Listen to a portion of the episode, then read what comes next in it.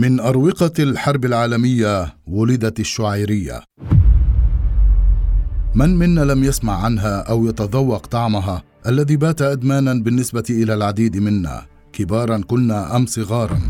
إنها الإندومي أو الشعيرية سريعة التحضير أو النودلز التي بتنا نجدها في كل مكان والتي أصبحت المنتج المحبب والمشهور في كل أنحاء العالم. رغم ذلك قد لا تكون قد خطرت في بالنا سابقا القصة التي تكمن خلف ابتكار هذا المنتج الشهير ومعاناة مبتكرها أندو موموفوكو الذي لم يفقد الأمل رغم تعرضه إلى الظلم والقسوة خلال رحلة حياته. بل ثابر وكافح حتى بات واحدا من أشهر رواد الأعمال فما السر خلف نجاحه العملاق؟ وكيف رأى هذا المنتج النور ووصل إلى ما هو عليه الآن من شهرة؟ تابعوا القصة الملهمة لهذا المبتكر المميز.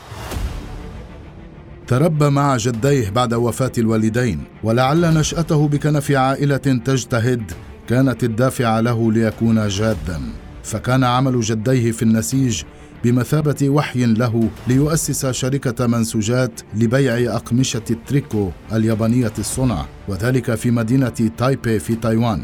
وقد أخذت بذلك أعماله منحنى جديدا حيث تمكن من افتتاح فرع جديد لشركته في أوساكا في اليابان في العام التالي ولم يلبث أن اكتسب شهرة واسعة وصلت حتى منطقة كانساي اليابانية باعتباره رجل أعمال شابا. قد يبدو لكم نجاحه سهلا كون عائلته لم تكن غارقة بالفقر لكنه استطاع وحده أن يخلق مسارا مستقلا بدأه من القعر دون مساندة أحد وأن مسيرته لم تخلو من الصعاب والمطبات المالية التي كادت أن تعيده للصفر.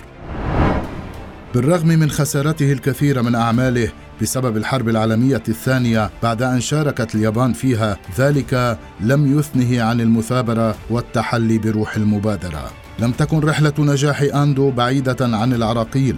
فتعرض للحبس مرتين خلال حياته حيث قبض عليه في المرة الأولى في بداية الحرب العالمية الثانية بسبب بيعه البضائع العسكرية في السوق السوداء وزج به في السجن العسكري وعذب لمدة 45 يوما عاش خلالها الذل والإهانة. إلا أنه خرج فيما بعد وحاول استجماع شتاته والتركيز من جديد على أعماله.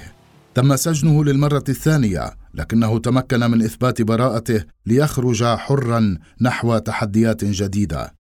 إذا كنتم تتساءلون عن منشأ فكرة النودلز لكم الحكاية فيما يلي.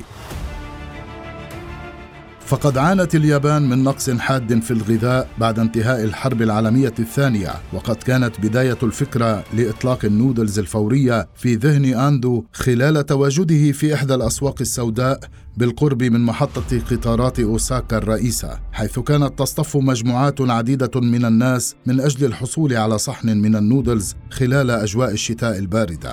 أدرك حينها حقيقة أهمية الطعام وقد لاحظ أن اليابانيين يحبون المعكرونة من خلال اصطفافهم بهذا الشكل في صفوف طويلة للحصول عليها. وقد تذكر ذلك المشهد فيما بعد وبدأ محاولاته تطوير النودلز بحيث تكون سهلة الإعداد وفي متناول الجميع وسهلة التخزين.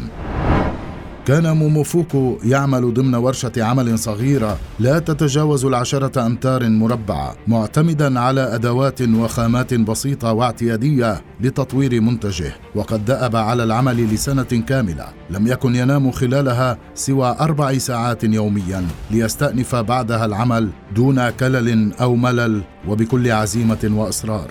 كان هدف أندو الأساسي إنقاذ شعبه من المجاعة وفعلا نجح في ذلك من خلال النودلز التي كانت رخيصة السعر وسهلة الاستهلاك وكانت انطلاقة المنتج الفعلية عندما لامس هذا الطعام العالمية فقد حققت النودلز نجاحا كبيرا وشهدت اقبالا هائلا ليحقق أندو مبيعات سنوية من تجارته وصلت إلى 4.3 مليار ين بعد خمس سنوات فقط من بدايته وحاصلا على لقب مستر نودل أغنى رجال العالم وأكثرهم تأثيرا رحل بسبب قصور في القلب في عام 2007 تاركا وراءه ابتكارا كان بمثابة نهضة وأسطورة.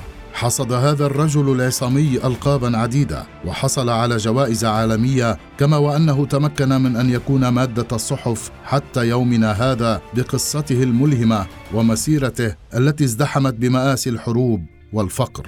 لذلك كلما فقدتم الأمل أو فكرتم بالاستسلام تذكروا أن أكثر الأشخاص نجاحا في العالم لم يصلوا للنجاح سوى بعد سلسلة عذابات ومشقات.